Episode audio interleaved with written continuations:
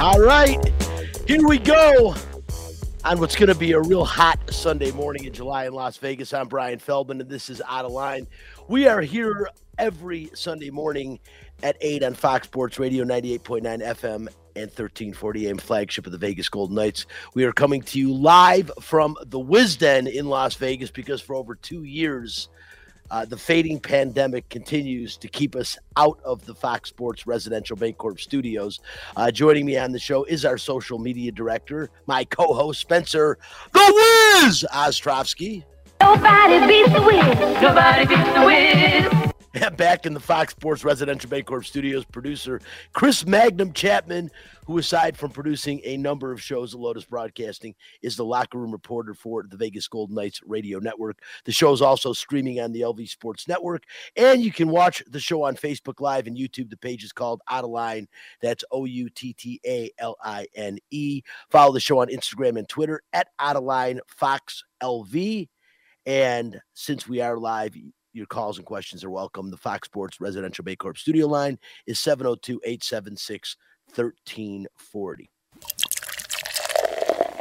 Hi, this is Bubby, and it's time for What's on Tap. On Tap, brought to you by title sponsor Residential Bancorp. Whether purchasing a new home or refinancing the home you already own, Residential Bancorp is the company to turn to for all your home financing needs. Residential Bancorp, funding America one neighborhood at a time. Call seven oh two, nine six four, five seven two zero to get information on all the home financing options available in Nevada. On Tap, the Vegas Golden Knights pick up six players in the entry draft. Uh, the Raiders made history in a good way this week. John Whitman Junior, founder and chairman of the board of G G Tour Incorporated, will join the show, a segment gamers will not want to miss. As a matter of fact, nobody will want to miss the segment. The N B A Summer League is heating up at the Thomas and Mack and Cox Pavilion. The W N B A All-Star break comes at a good time for the Aces, who have four players in today's game. The M L B All-Star Game is a little over a week away, and a couple of old, familiar faces uh, just were announced that will be playing in the game. I'm happy as hell about one of them.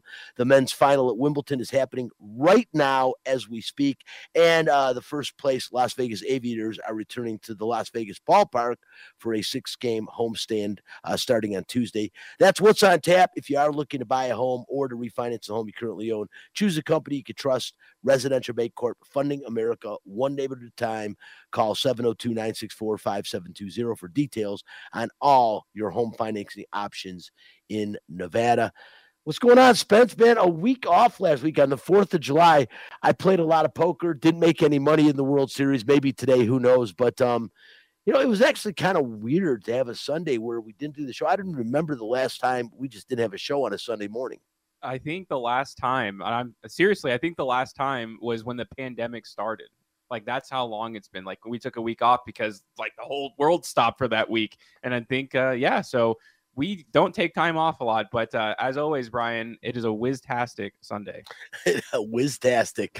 I love the, the I love the the saying, Spence. You're you're uh, following in some footsteps. Um, you know. Uh, we'll get right into Nightcap in a second, but a lot going on this weekend, starting with Wimbledon real quick, Spence, before we get into it. Uh, going on right now, pretty cool. I don't know if you watched the women's final um, yesterday, but um, um, Elena, I, I believe it's uh, Rybakina is the way you pronounce her name. First win ever, really cool. She's Russia. I think Katz. Catch a scan, first player ever from there to win uh, a major at Wimbledon. I think a major period, but it was really cool. And um, uh, she's like six feet tall too. She's a really tall woman, very strong, twenty-three years old.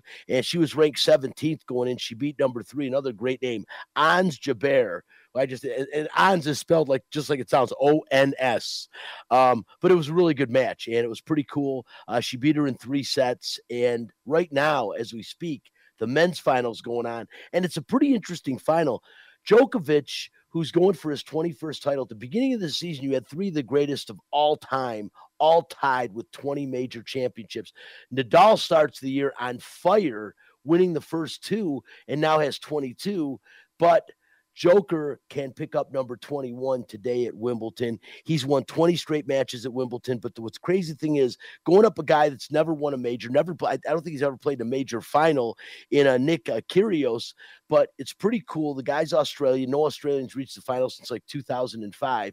But what's really cool is he's played Djokovic twice in his career, and he's beaten him both times.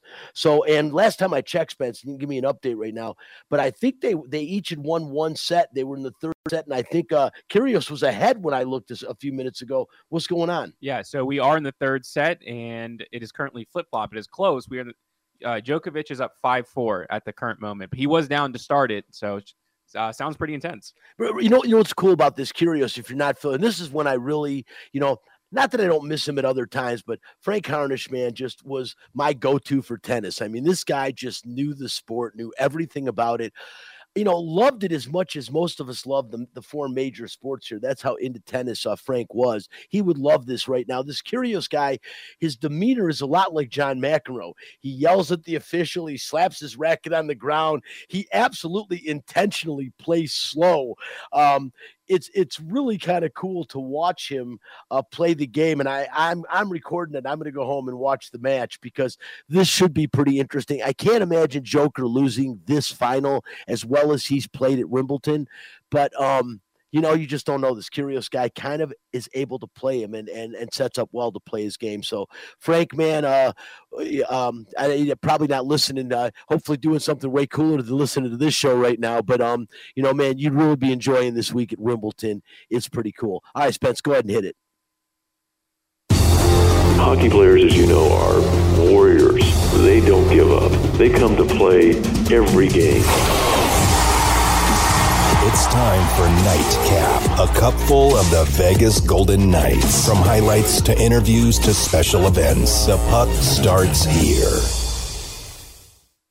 Uh, always starts here with uh, Nightcap and the Vegas Golden Knights, but the Vegas Golden Knights made six selections as part of the two thousand twenty-two N H L entry draft in Montreal, uh, securing four forwards, one defenseman, and one goaltender. Mags, I know that you've got your finger on the pulse of what's always happening with the Vegas Golden Knights.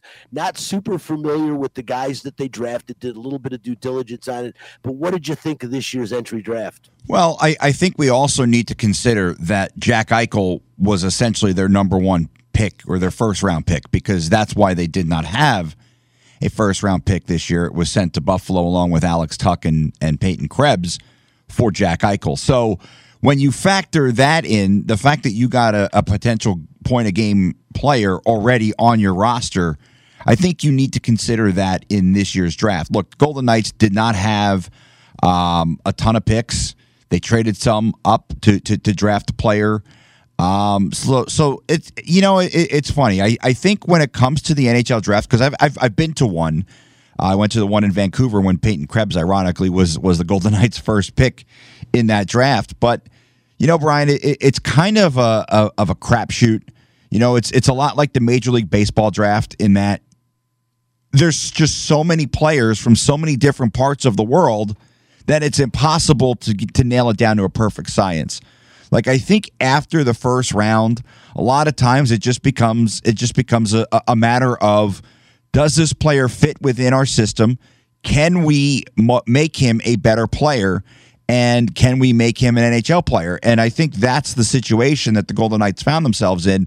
Look, the, the, the sad reality, Brian, is that over the course of the Golden Knights' history, outside of Nick Hague, they have not drafted one player who has played significant minutes for them. They traded away Nick Suzuki. They traded away Eric Branstrom. They've traded away Peyton Krebs. Uh, so so you can go down through their draft history and be like, yeah, yeah, yeah. None of these none of these players that they've drafted in this year's draft will, will, will significantly figure into their plans in the very near future. Most of them are guys who are development players. We may never even see them play for Henderson. Um, so, so that's that's the reality of the N H L draft. Look, overall, I think they did okay with what they had.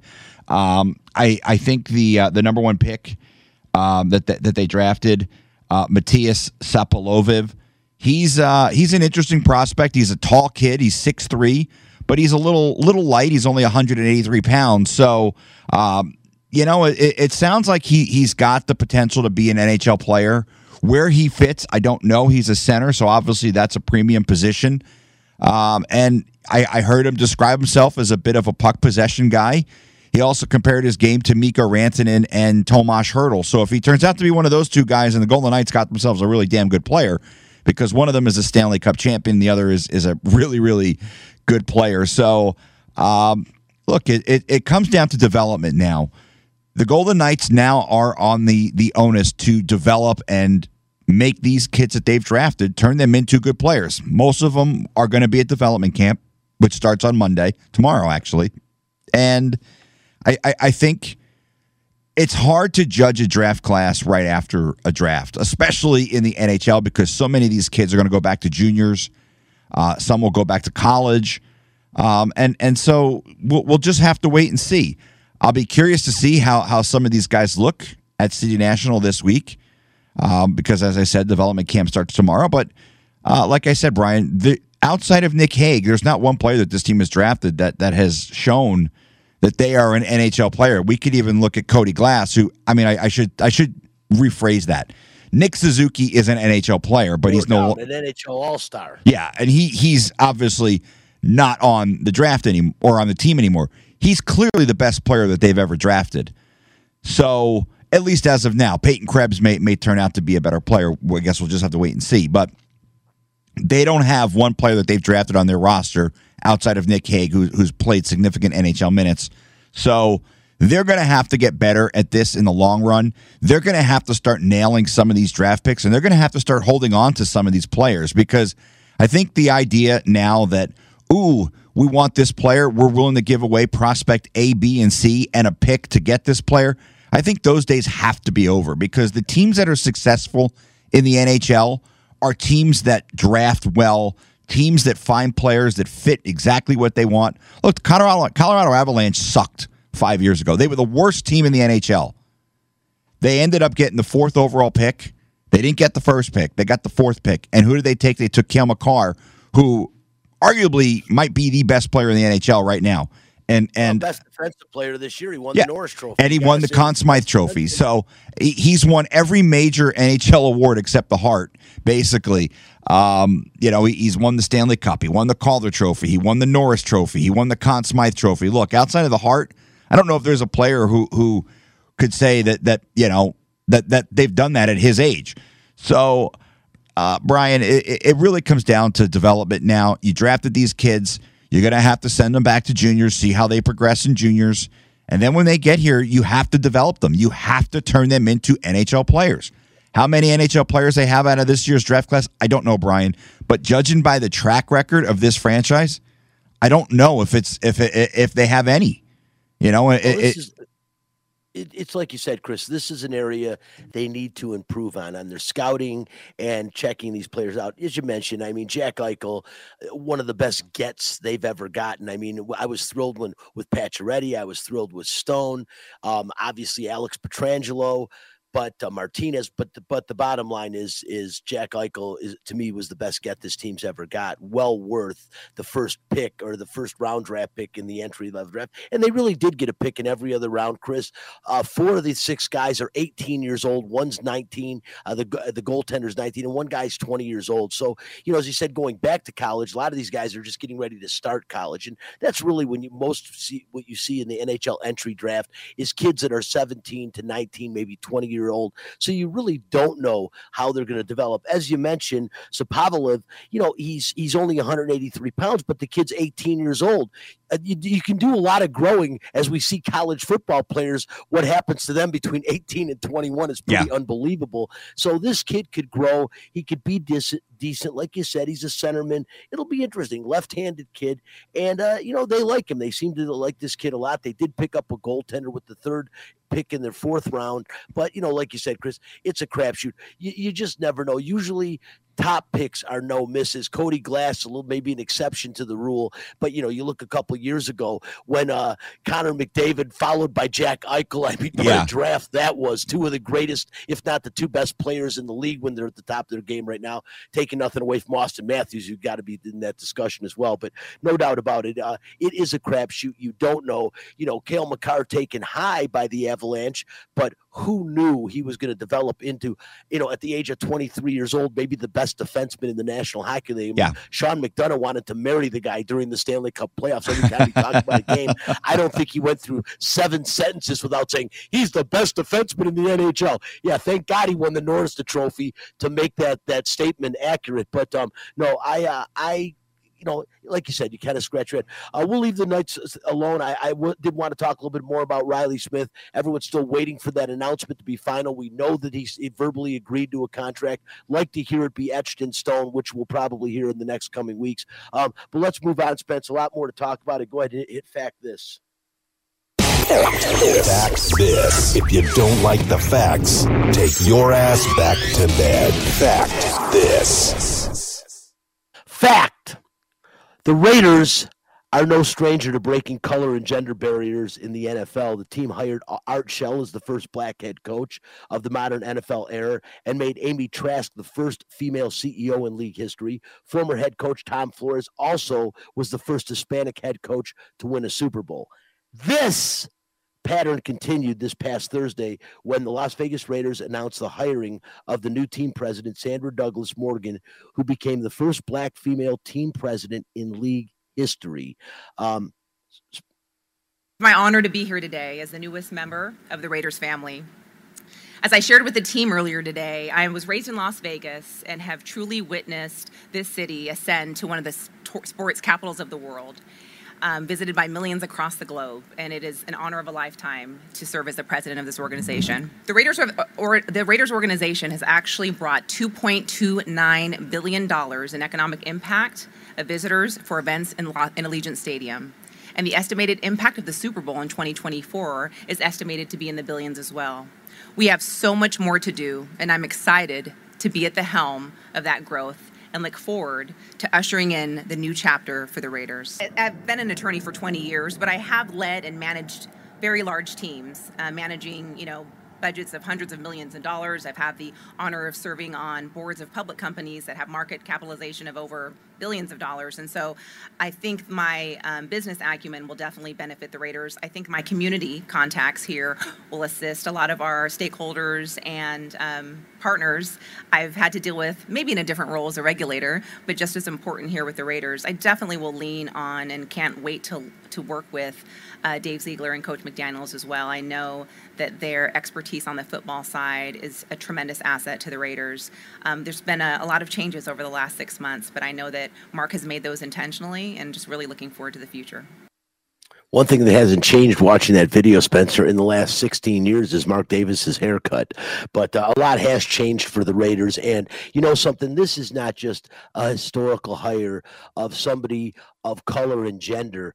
It is a hire of somebody that makes perfect sense, and I really like this hire. A Las Vegas native. Uh, last year, Sandra Morgan was named vice chair of the Las Vegas Super Bowl host committee. She's broken barriers in the past. She was the first African-American city attorney in the state of Nevada and was the first African-American and second female chair of the city, of the control board, the gaming control board. Uh, Spence, this is a great hire, um, and she definitely was very vocal about the fact she understands what's been being said behind the scenes. The quick interim president and firing, and he, and you know, I mean, I, I, I don't know how he wasn't fired because of what he was saying about what was going on internally and uh, the way people were being treated, the way people of gender. They were talking about, you know, female employees were being discredited and put down. I really think she is going to come in, and I think Sandra Douglas Morgan is going to kick some ass and help this franchise. And I just think it really is a positive thing for the Las Vegas community. You know, not only gender and African-American, to bring her into this position, an attorney for years and somebody that's highly intelligent, but again, a Las Vegas local person, Spencer, that we can all relate to. Pretty cool. No, it is really cool. And, but you did talk about that. And I do think it's worth mentioning that the presidential role in the Raiders organization is passed around more than a beach ball at a Nickelback concert. For whatever reason, I don't know. I mean, it's not good. So hopefully this one sticks around. Clearly, uh, you know, she's well qualified, very well spoken. So hopefully she represents the organization well. But there is one question I want to ask you, and something has changed like tremendously within the Raiders organization. I don't know what it was, though. Mark Davis has completely changed the way he's run this. It, maybe it's the pizzazz of being in Las Vegas, and it was like the transition period was weird. But for you, what do you think? Like, who got into Mark Davis's ear? Like, it almost feels like there's someone like that has influence and changed his life forever. I, I don't know how to explain it, but this is not how the Raiders have been normally run in the past. No, it's really, it's really cool and welcome changes. And I know, I'll bet there's a few people in his ear, Spencer. And also, one of the things taking into consideration when you're watching the changes, the hoopla, him buying the Las Vegas Aces, which has really been a great thing for that organization. But I, I you know what I honestly think it was? I think it was attending Golden Knights games. I think he saw the opportunity here in Las Vegas to really make uh, a sports franchise or sports franchises an event, a show, something different. And and Bill Foley and the Vegas Golden Knights really have stepped things up to a whole new level with the way these games are. As I tell everyone, I've said it for years, if you want to know what a Vegas Golden Knights game going to one is, it's like going to a Las Vegas show and a hockey game breaks out. That's what it's like. And Mark Davis, I think, is taking that concept and trying to see what he could do with the Raiders. I mean, Spencer, they have the stadium. You know, one of my good friends was in town a couple weeks ago. We played in the Jay Schrader golf outing together. And, um, you know, he was saying we drove past Allegiant Stadium and he wanted to check it out. And he's like, wow, that is like ridiculous. And I always say, you know, if you haven't been to Detroit and seen Ford Field and how connected Ford Field and Comerica Park is, they've really done a great thing there with that. And Ford Field is really cool with the history of the J L Hudson building, actually built right into part of the stadium, a building that was constructed in the nineteen twenties in Detroit. But with Allegiant Stadium, it is as state-of-the-art as it gets. It is such a great venue for viewing sporting events, even way up in the press box. How beautiful is that entire venue when you look at the scene? You can look out the big giant window where the torch is, and you can see the, the fifteen and cars racing by. You see the skyline of Las Vegas. I mean, it is incredible. And Mark Davis seems to wanting to run to using that venue the way that the Knights, the Golden Knights, use T-Mobile Arena. And it's really cool and it's special. Well, there's just okay, there's one last thing I want to talk about, because I feel like this hire is officially the cleanest house that the Raiders have had. How long do they get? Just straight up, how long does the new regime get? Is it just so new that they're going to get five years because it's like they went all out for it? Or how, like, how much pressure is the organization going to get? And, and I know we have a lot of time to talk about the Raiders, but like, I just feel like this is the new leaf. Like, this is it. Like, there's no more stones to churn. Like, this is it. What do you give the this regime? Now, you, Spencer, you give them a little bit of time, but not a lot. And here's why not a lot. The team is built to win right now. I mean, last year they went to the postseason, went on the road, and nearly defeated a team that competed for the Super Bowl in the Cincinnati Bengals. They played they they played them as well as anybody other than the Rams in the postseason. So, you know, to say that they're not expected to do well right now, I think they are. Yes, the controversy of last season, you know, does hold over. Obviously, John Gruden left a stench. Henry Ruggs, one of the most tragic N F L stories in the past two decades. I mean, just just ridiculous. I, actually, I was talking about uh, that last night at a poker tournament. We're talking about the, the tragedy of the Henry Ruggs story. But, you know, I really like the hire. I think that uh, that this will this will change things. Sandra will come in and, and clean house. House as far as making sure things are running right, and a lot of the negativity that you hear will stop in the front office. But the front office is not the field. This team is built on the field to win right now. They've got bookends on defense now, which is a pass rush, which is something you have to have, and their pass rush should be competitive with the best pass rushes in the N F L right now, or in our division. I should say, for, at least, even in the division. Well, the division is the as good as it gets. But you know. They're built, and, and you know, and, and again, right now, Derek Carr, this is his year. Last year, he stepped up, and he played as well as he had since the season they won eleven games in. This is the year for Derek Carr to step up and take this team to the next level. I mean, I don't think that the expectations to me, Spencer, are this team wins needs to win now. And not only win now, they've got to get to the postseason and I think win a game in the playoffs this year, even with the new head coach, even with the new president. I still think they're going to be expected to win right now. They're built to do that. And, uh, and and that's just what I think about it. Hey, listen, our guest is our guest with us. All right. Well, I want to I want to get to uh, get to a guest today. Uh, looking forward to having uh, this guy. And I know Spencer's been really looking forward to being a gamer yourself, Spencer, and exciting. But joining the show right now via StreamYard um, is our guest today, and is uh, John Whitman Junior He's the founder and chairman of the board of G G uh, G G Tour Incorporated. Um, it's an esports company that hosts online tournaments for competitive video games. The company recently struck a deal with the metaverse worth one hundred million dollars. Pretty darn cool. John, welcome to the show. Well, thanks, guys. I appreciate you having me this morning. Absolutely. Spence, I'm going to let you jump right in here because he is chopping to the bit. I am. John, I literally he, am. He has been waiting for this interview since he told me about it like a month and a half ago. He's texted me yesterday while I'm reporting, hey, John's coming on tomorrow. So I got myself versed with it. Um, It is really incredible what is taking place with the metaverse. If you're not familiar with Facebook out there, you should be, and the term should be familiar to you. But Spence, go ahead, man. I'm going to let you lead the show here. Yeah, well, thank you, John, again for coming. And the first thing I want to talk about is the metaverse, because, you know, when formerly Facebook, Mark Zuckerberg came out and he said, we're changing the whole branding of the company. It was controversial. And honestly, like the stock, it plummeted like pretty hard, and it's still kind of low to this day. So, okay, let's take us back before this deal is struck. You heard that Facebook is changing to the metaverse. Did, did, did it strike in your mind at that moment? Like, where did it come from? Like, what were you thinking?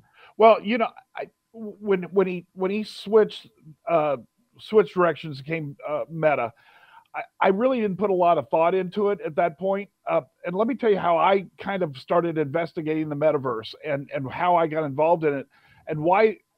Maybe this explanation will help you understand why I chose the metaverse as, as my next big thing, my big investment. So I was looking, you know, obviously we run a, a video game tournament company. So my goal is to try to get as many registered players as I possibly can. So I want, so I'll give you an example. We, it took us uh, almost a year and a half to get to five thousand registered players. It's only taken me six months to get to seventy thousand registered players. Wow. But I want that number to jump to twenty million registered players. So how do, how do we do that effectively? So our first thought was, well, we'll go buy a brick and mortar building. We'll set up an esports venue. Mm. We'll, we'll hold on uh, competitions at our, at our physical location. People will fly in from all over the world and have tournaments, and we'll give away cash and prizes like we do online. And I started crunching the numbers. And by the time I bought a bill, let's say in Orlando, I bought a building in Orlando for five million dollars. I spent another two million dollars on uh, the electronics and the, and the video game boards and all the things you have to do and all the wow. bells and whistles. I, I'm sitting here thinking, okay, maybe I can run, you know, one hundred tournaments a year, and maybe I can get twenty thousand people through the, through the door.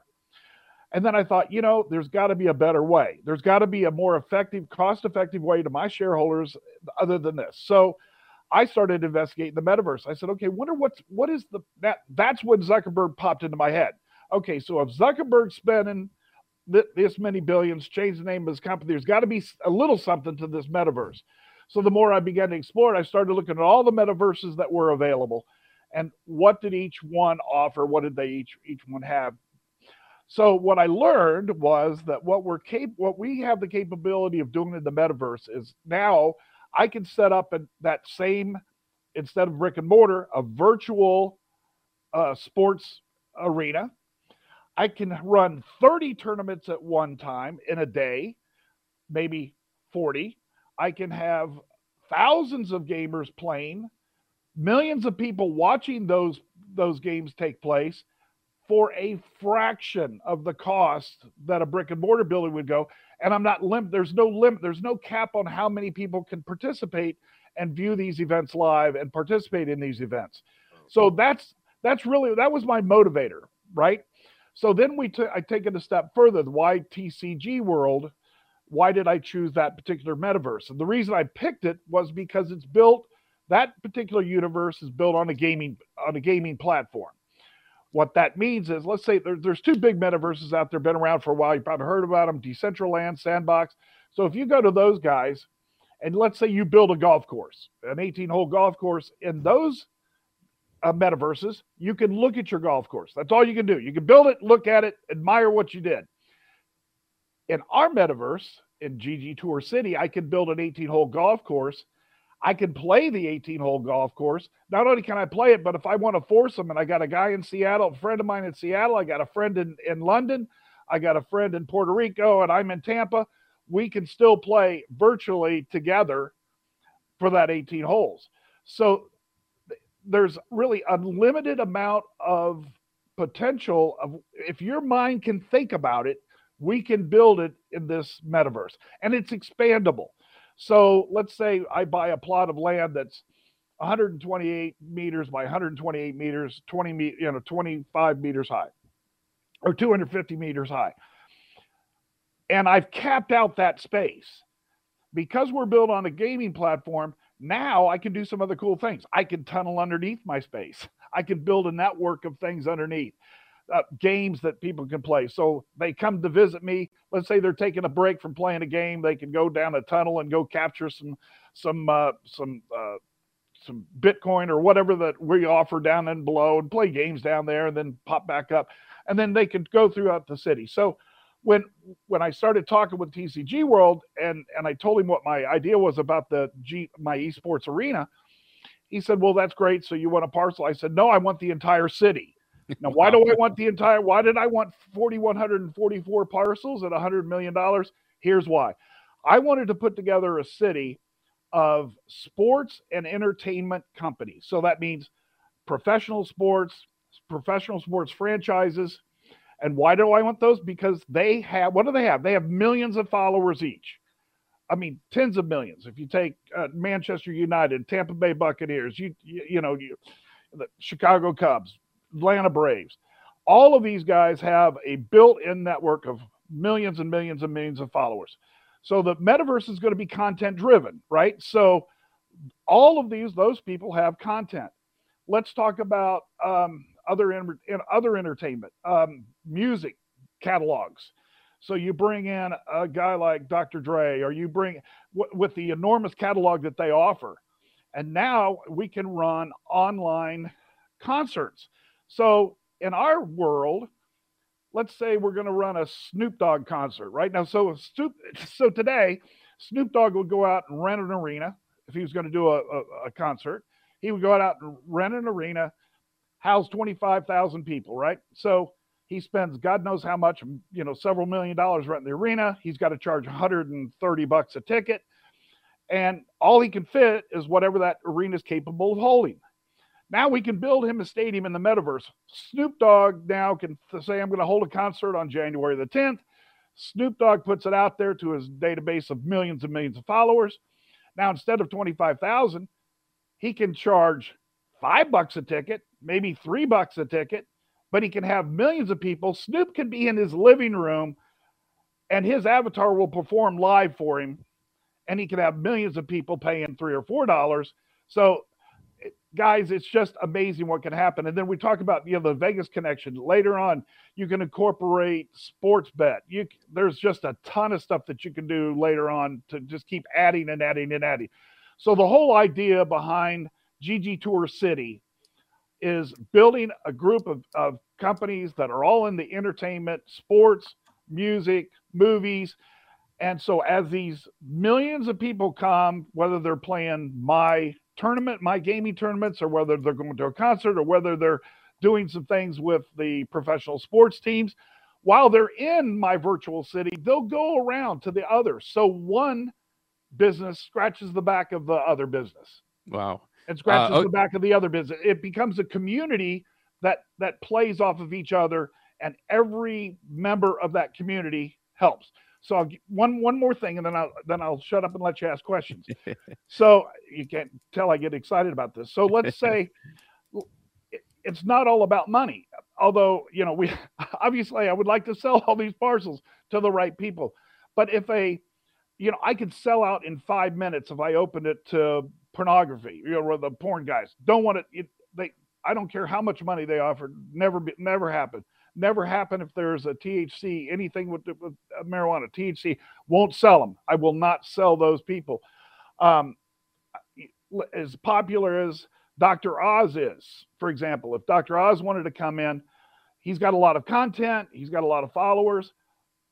My concern, I wouldn't sell to him, because what if he did one segment that irritated a big part of my pop of, of my viewership? So I'm going to be really selective at, uh, of who, who I bring into the community, because they're going to have to benefit the other members within my community.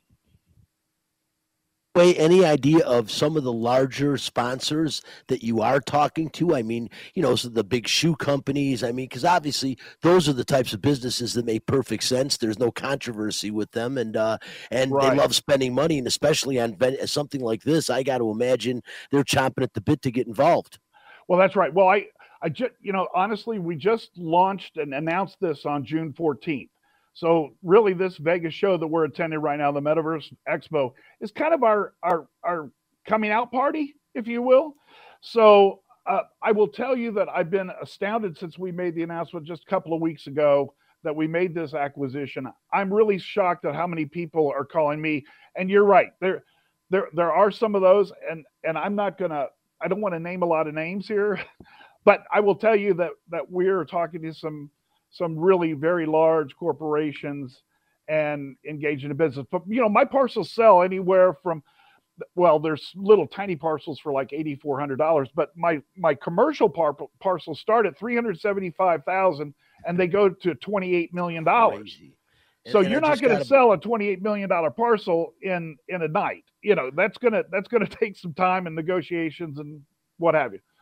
Yeah, no doubt about it, but it, it's not surprising when you mentioned metaverse and getting involved in with, especially with a platform that you're that you, that you founded here. I don't think you'll have any problem. Yeah, th those are very large dollar figures, but we see what endorsements and sponsorships bring, and I don't think, uh, based on what I'm seeing and the, and the little bit of due diligence I've done talking with Spencer, I don't think you'll have any problems um getting these. I'm just imagining uh th this is amazing because it's going beyond like a virtual reality. Reality type of thing. This is reality. Like you said, Snoop's fans from all over can see him perform live uh, for three bucks. I mean, that that that kind of thing is really, yeah. really cool and very, very unique and and and very it, great foresight. It really is. Yeah. So I just have I just have one last question, and it's really about virtual reality because we've gone a long way. And I had a little graphic for us. Uh, there's a Virtual Boy on there. I don't know if you remember that Nintendo's oh, failed sure. console right before the N sixty-four came out. So a little bit farther from that.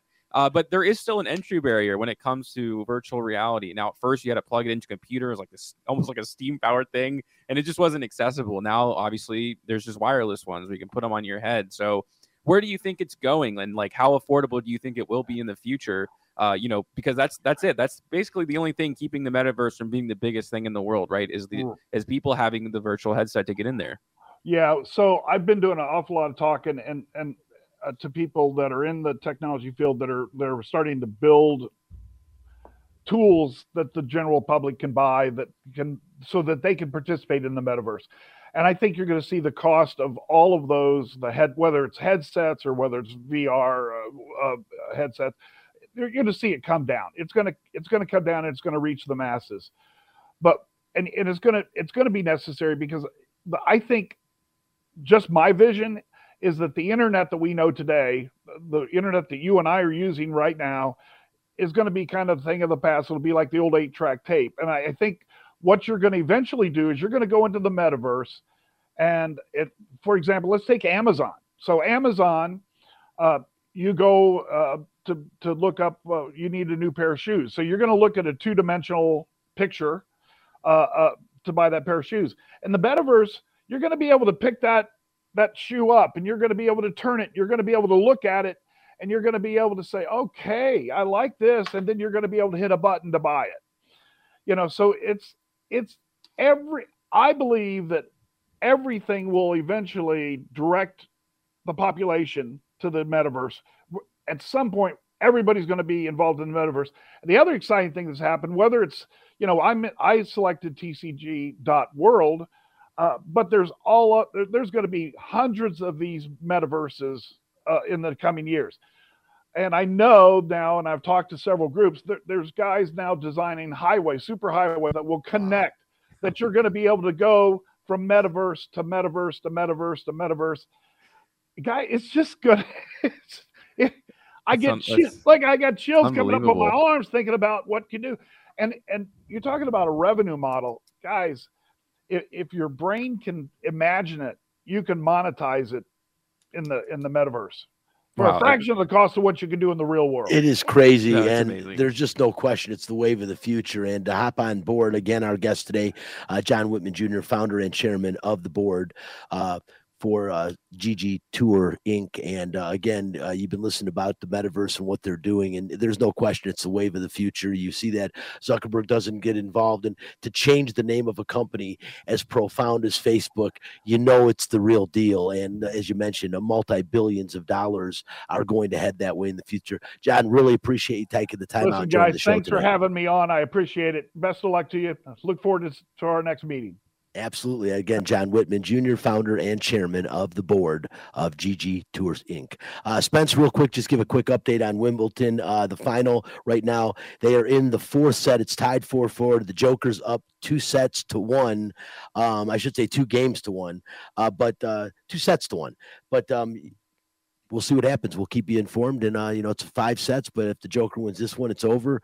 Um, I, I, I want to see it go all five, man. I mean, I really, uh, I'm really intrigued, man. Like I said, I wish, uh, I wish Frankie was here to check this out. He would be absolutely loving it. A couple things, obviously, we'll talk about. I wanted to talk about the, um, you know, Major League Baseball All-Star Game. We'll talk much more about that next Sunday.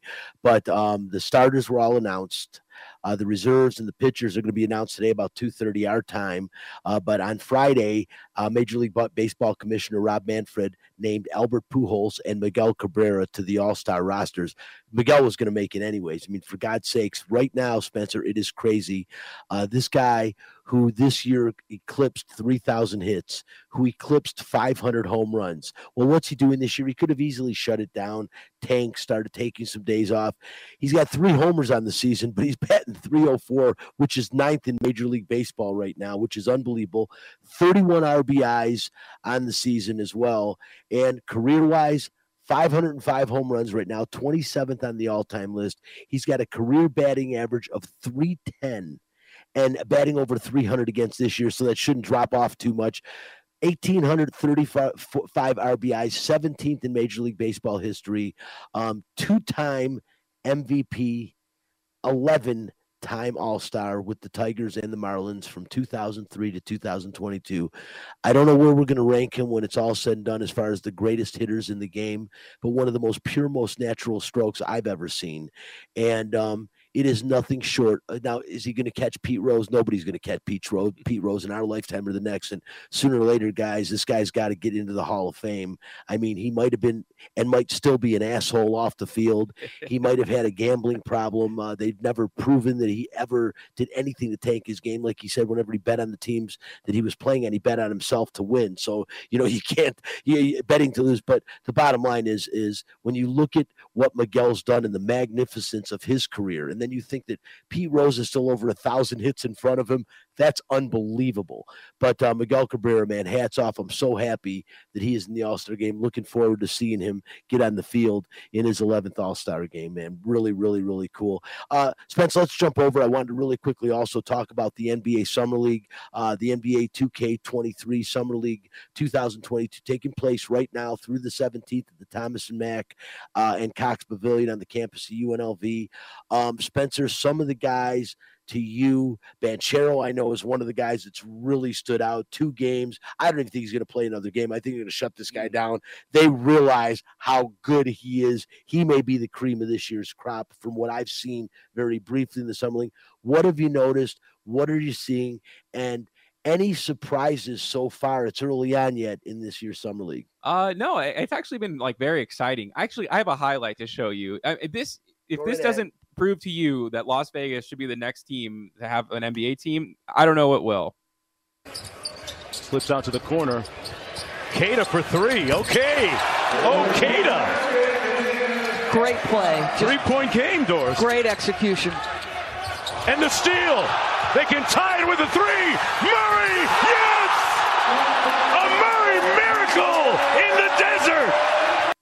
That's an N B A Summer League game, Brian. I mean, that's really cool. And Murray is another like guy that I want. Game. Murray's another guy I wanted to mention that yeah. really is having a good summer league as well early on. But yeah, no, it did feel it, it, that was really cool highlight, Spencer. And how many people and my friends are going to summer league? You know, it's the first year since summer league's been in existence that I didn't get us credentials. I'm pretty bummed about it, but I'm playing poker. I've just got a lot going on. So, and I know you're going. To the, going you're, tomorrow. You're, you're going tomorrow anyway, and uh, we'll get Chris Wynn on to talk about it. I know he uh, he attends the summer league every year and uh, is, is a big part of it. But it has become a staple in Las Vegas, an anticipated staple. And yesterday, driving down Tropicana past Thomas and Mack, that place was packed, man. I mean, the traffic, uh, it is no joke anymore. This is something that people take very seriously. They really enjoy and really look forward to. And it's not surprising, you know, listening to a few of the interviews.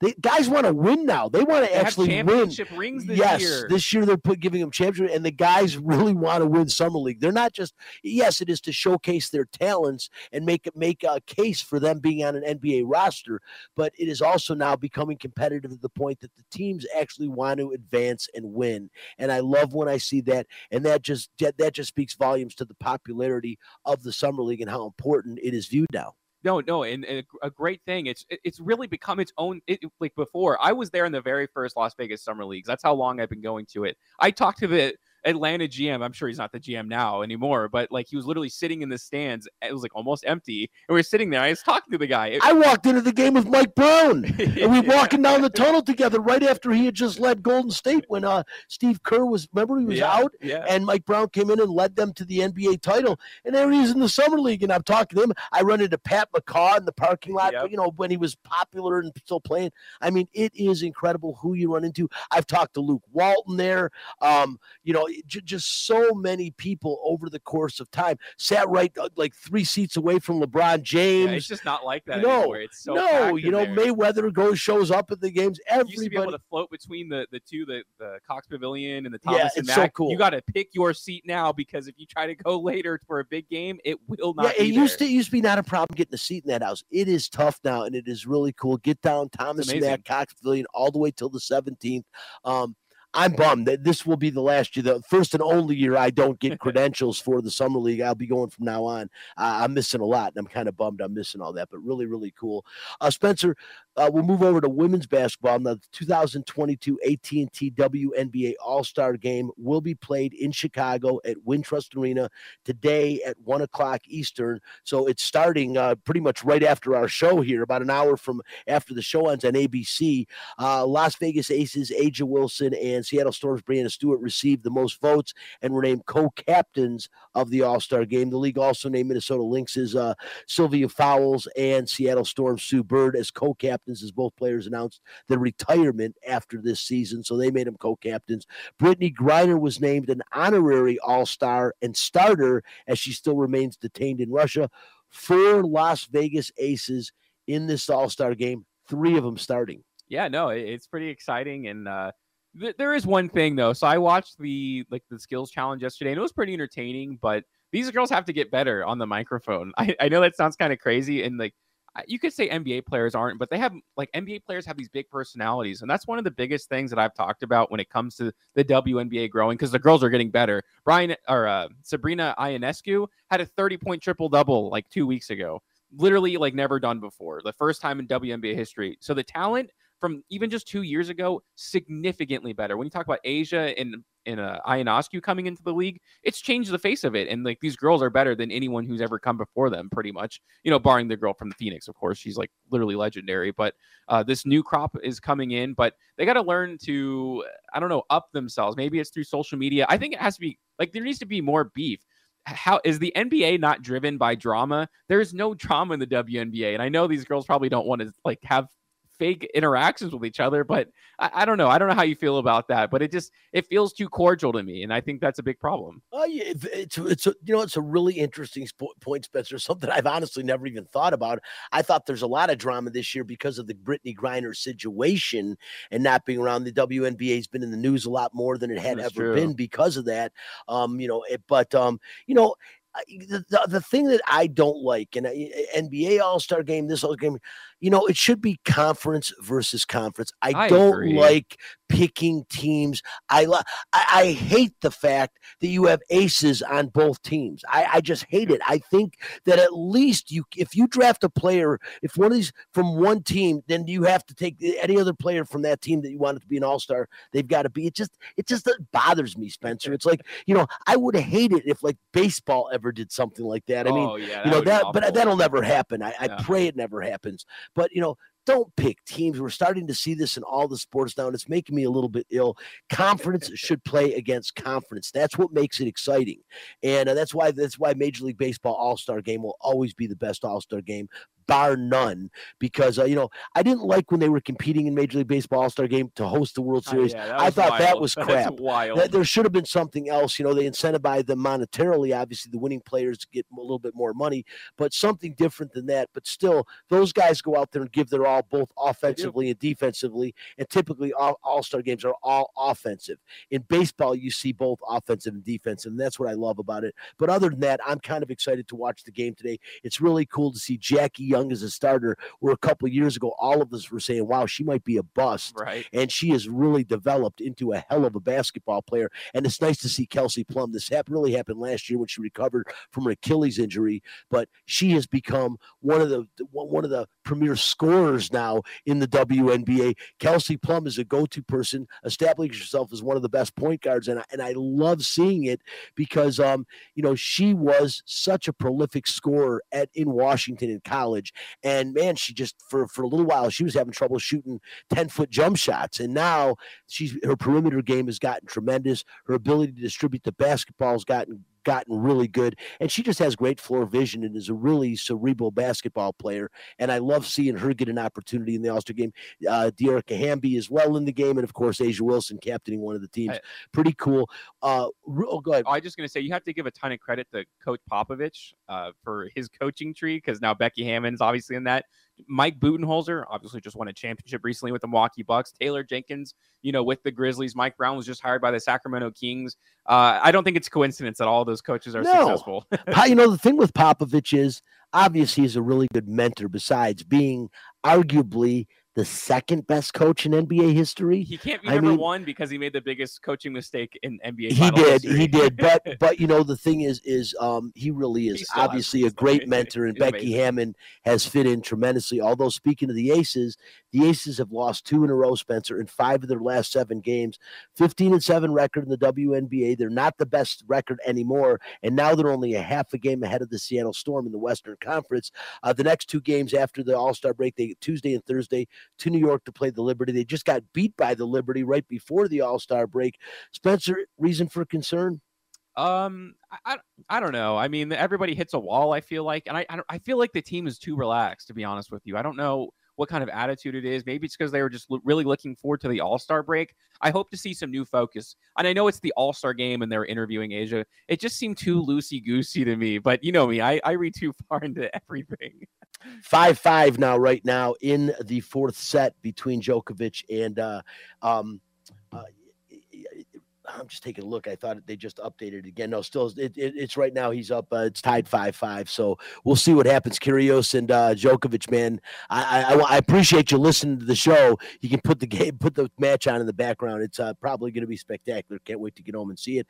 And Spencer, finally, the Las Vegas Aviators report.